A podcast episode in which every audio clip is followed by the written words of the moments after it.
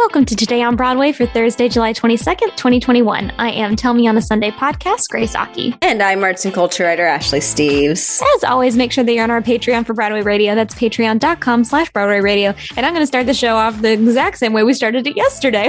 yay! Yeah. I wasn't here though, so exactly. it's, it's, a new experience for me at least. Basically, we're, we're doing a rewind and rewind. I'm going to give you the uh, the show that I that we did with Matt. So Matt awesome. mentioned this at the top of the show that uh, it was kind of breaking last night on Twitter that Actors Equity Association was opening up to new members, and today they've kind of released more statements about it. So the response mm. has been kind of mixed. So traditionally, actors and stage managers have not been able to join Actors Equity without having been employed by an equity employer, right. or you know they had to acquire points in the equity production. But this time, Actors Equity is saying that they're waiving prior restrictions on its membership in a quest to become yes. like a more equitable organization. So it seems like it's very good intentions.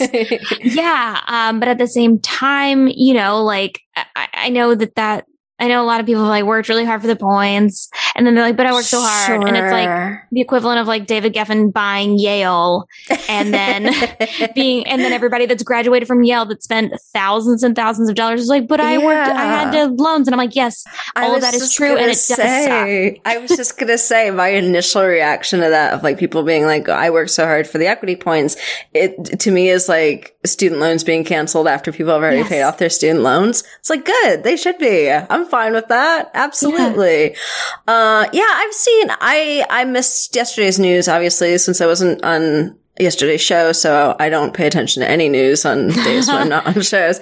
Um, but I, I'd kind of been catching up on Wednesday about it and trying to see the pros and cons of it. And I, I get it because from what I've seen for the cons, like obviously they still have to pay like union fees and everything, and that can be really prohibitive and restrictive, especially if you're, you know, marginalized or historically not represented. Um, and that's a very, very tough thing. As for pros though, like at this, this seems like it's leveling the playing field at least a, a little bit more. It's not, yeah. it's Just not obviously art. Exactly. No it's more not, gatekeeping. Come on. No more gatekeeping. it's obviously not like a perfect system because mm-hmm. it, it, will never be to start. Um, but I do honestly, I feel like this is a good step and it's, it's really good to see kind of, uh, you know, opening up that gate, so to speak. Yeah. And, and I think that the whole point, like you said, is just because people need to join and yeah, mainly because yeah. a lot of uh, people that have been in equity for the past year can't pay their dues, so they may just 100%. need hundred percent. I mean, um, we've, we've, talked about equity like so much, much over the past few months, and the problems that they had been having, and problems that people had. And, you know, there's a lot of people have been on the forefront fighting for that. And I mean, props to them because otherwise a decision like this wouldn't have gotten done in any form. You know, from organizers who are actually making sure that happens. Uh, I've seen a few things too, as far as like audition rooms being flooded. And I think Kate Shindle even said something like that, mm-hmm. as far as like, well, that's kind of what we want. Like we want to see more faces. And I think that's really, that's really an important thing because not all people are getting, getting into those rooms to begin with, but also yep. all people have historically not gotten into those rooms. So the same people, you know, the, they're seeing the same people every time because yeah. only people had gotten, usually white people and usually white men and usually white cis men had gotten into those those rooms previously. Um, yeah. so they're the people that you're constantly seeing over and over and over again. Right. So I, I hope that this is, uh, a better experience for all, you know, stage managers Definitely. and actors alike. So there you go. All right. So this year on September 10th at 6 p.m. under the Lincoln Memorial, the Tony nominated musical Come From Away will stage a concert in honor of the 20th anniversary of September 11th. The concert is free with no ticket like uh, registration required. You oh, just go. Nice. If you're in the All DC right. area, show up get, at Lincoln. Get on it. Yeah. Exactly. We're going to take a, a, moment from the show to talk about our sponsor for this week, Upstart. So if you're carrying a credit card balance month to month, it is gross. Um, it is really, really hard to handle. Uh, you can feel feel like you're in this like never ending cycle of debt, but Upstart can help you make that final payment so that you can get ahead. Upstart is the fast and easy way to pay off your debt with a personal loan all online, whether it's paying off credit cards, consolidating high interest debt, or funding per- personal expenses. Over half a million people have used Upstart to get one fixed monthly payment. Yeah, Upstart knows you're more than just your credit score. We've talked so much about how much we hate credit score. I've talked so much about how much I hate the credit mm. score. I was looking at it earlier and gagging. But unlike other lenders, Upstart considers your income, your current employment, and they find a smarter rate for your loan. With a five minute online rate check, you can see your rate upfront for loans between $1,000 and $50,000. And maybe most importantly, you received funds fast as like one business day after accepting your loan fast. Yeah, so find out how Upstart can lower your monthly payments today when you go to upstart.com slash Broadway. That's U-P-S-T-A-R-T dot com slash Broadway. And don't forget to use our URL to let them know that we sent you. Loan amounts will be determined based on your credit, income, and certain other information provided in your loan application. Once more, go to upstart.com slash Broadway. All right, Ashley, the time has come where we talk about Andrew Lloyd Webber. Yay, it's um, my favorite segment. you know, we were thinking, wow, we haven't heard from him in a whole day. And um, all man, of a sudden, the man is suffering. He, yeah, he chimed in to say that he is determined to bring the new Cinderella musical to London, though he cannot sure he provide is. a timeline at this time because it is on hold for the foreseeable future. there you go. I, you know, it's it's been great seeing Andrew Lloyd Webber's name in the news so often as we have in this past year. I, I honestly, you know, we keep talking about Cinderella because the situation is changed so much and I genuinely I feel so badly for everybody that's involved in this production because of everything that's going on with the UK government and just how insulting it has been for the entire population. like this is so aggravating to kind of watch unfold. Um, and you know, I will sling mud at Sir Lloyd Webber as often as possible, especially because, you know, it seemed to want to open this show up without you know, seeing everything, you know, with seeing everything that was f- unfolding around him still happening. Um, but I mean, there is absolutely no support from the government right now for these workers, and it is infuriating in every form. So I get that he's, eh, it, it's weird to see a show like this that's been touted for so long. I mean, it was, I think, announced pre shutdown in the first yeah. place. It's been a while. So I'm, I'm sure the show is going to open again. I, I can't imagine an Andrew Lloyd Webber show that's been, you know, in the news this much is not going to open. I just, it, oh, it would yeah. be absurd to me. So something's he, going to happen. Yeah but they've got to change the graphic because Cinderella's dress, yeah. Cinderella's dress looks yeah, like a genitalia it's not. sack. Like the it, whole, it just, the whole, the genitalia sack. That's the, that's, that's the name. It's the sack uh, lunch bunch. oh, that is Sorry. that is the only way I'm referring to that from now on. it's strange. The whole production from you know set photos I've seen is it's not for me, but I mean, yeah.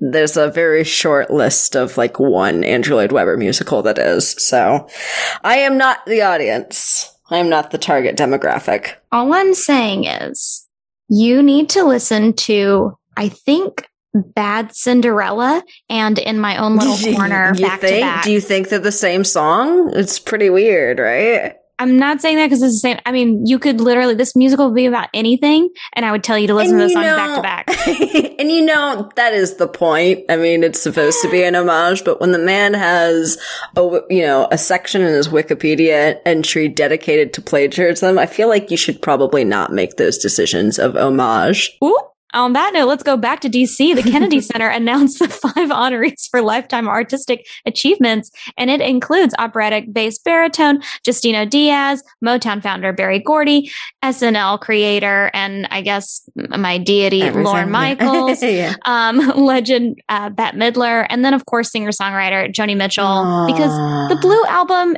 is getting its 50th anniversary this no, year. Can you believe that? No, it isn't. Yes. I refuse. Holy 50 God. years of oh, drinking a oh my. case of you. oh, that's a pretty good list. I like that. It is. I like it's that. list. It's like it. it's a thick list. I, I actually, I cannot remember who said it. Maybe like Adam Feldman or somebody. Mm-hmm. But I mean, the fact, uh, I, I, feel like every year at this point, people are crying for Liza Minnelli to get a, a Kennedy Center honor, and it still hasn't happened Wait, yet. We haven't had Eliza Liza Minnelli yeah. Kennedy Center honor. Yeah, can you believe? All right, well, Strap in, folks. Strap uh, in. Strap in. 2022. Turn off that lamp at the Kennedy Center. Uh, Miss Ashley Steves did send me a, a, long Twitter thread that I will be reading right now because the Public Theater published a tweet thread of health protocols that they're going to put in place through Merry Wives. Again, like one of their cast members has sustained an injury. That's not what, that's why mm-hmm. they're not opening right now. But on top of that, they just released something on Twitter, which I'm going to read aloud. So the cast, crew, and staff of Merry Wives participate in rigorous testing and daily health and safety protocols to ensure everyone's safety. But wait, there's more. Earlier today, we learned that a member of the production has tested positive for COVID. And in accordance with our existing protocols, in the case of a positive result, we are canceling tonight's performance as well as performance on Thursday, July 22nd, to ensure the continued health and safety of the entire crew, cast, blah, blah, blah self isolation, further testing that's needed. We want to reassure everyone that safety at the Delacorte Theater is our top priority, and we'll continue adhering to the protocols needed to ensure a safe and joyful experience for free Shakespeare in the Park. We'll be in touch about upcoming performances and updates. If you had tickets for tonight, let us know. Email. Bye. Um, yeah, this is. yeah, they, uh, did, they, did, end it with a solemn bye. Yeah, they did. They were like a quick bye and then the hand emoji waving. Yeah, exactly. Uh, so yeah, I mean, like this is kind of our biggest fear nightmare yeah. coming to fruition. To be frank with you, not to not Definitely. to freak everybody out, but this is kind of this is what we're afraid of, um, and that's why you know I want to get right into this article because Ashley, yeah. I know you have thoughts. Yep. There was an article uh, that came out today by Seth Abramovich from the Hollywood Reporter, and Seth basically highlights the fact that like there's this huge growing concern by PR firms and New York artists alike with the UK shutting down with variants populating with COVID nineteen, mainly because all of Broadway refuses to open at anything less than 100% capacity, and all of a sudden September seems really soon for all these shows that some are opening as early as August. Yeah.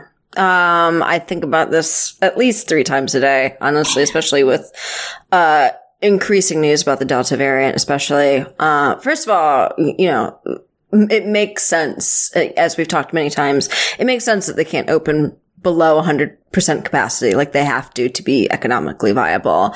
Mm-hmm. Um, we've also talked a lot about certain shows so far. I think every show has announced so far um, you know, the earliest ones have announced yeah. that they require full vaccination, which great. Totally. And we've also talked about that, uh, you know, Matt and I talked about the other day. Pass Over. Of, yeah, for Pass Over. But we talked about the other day as far as like, you know, they're going, they've said that they're going to reassess the situation in a few months. And I feel like that that should be through at least the end of the year because of things like this happening, because of, uh, you know, the Delacorte Theater, which is an outdoor theater and they're already having to shut down stuff um, not because of the audience, but because yeah. of cast and crew Casting. and making sure everything is, everyone, everything and everyone is safe.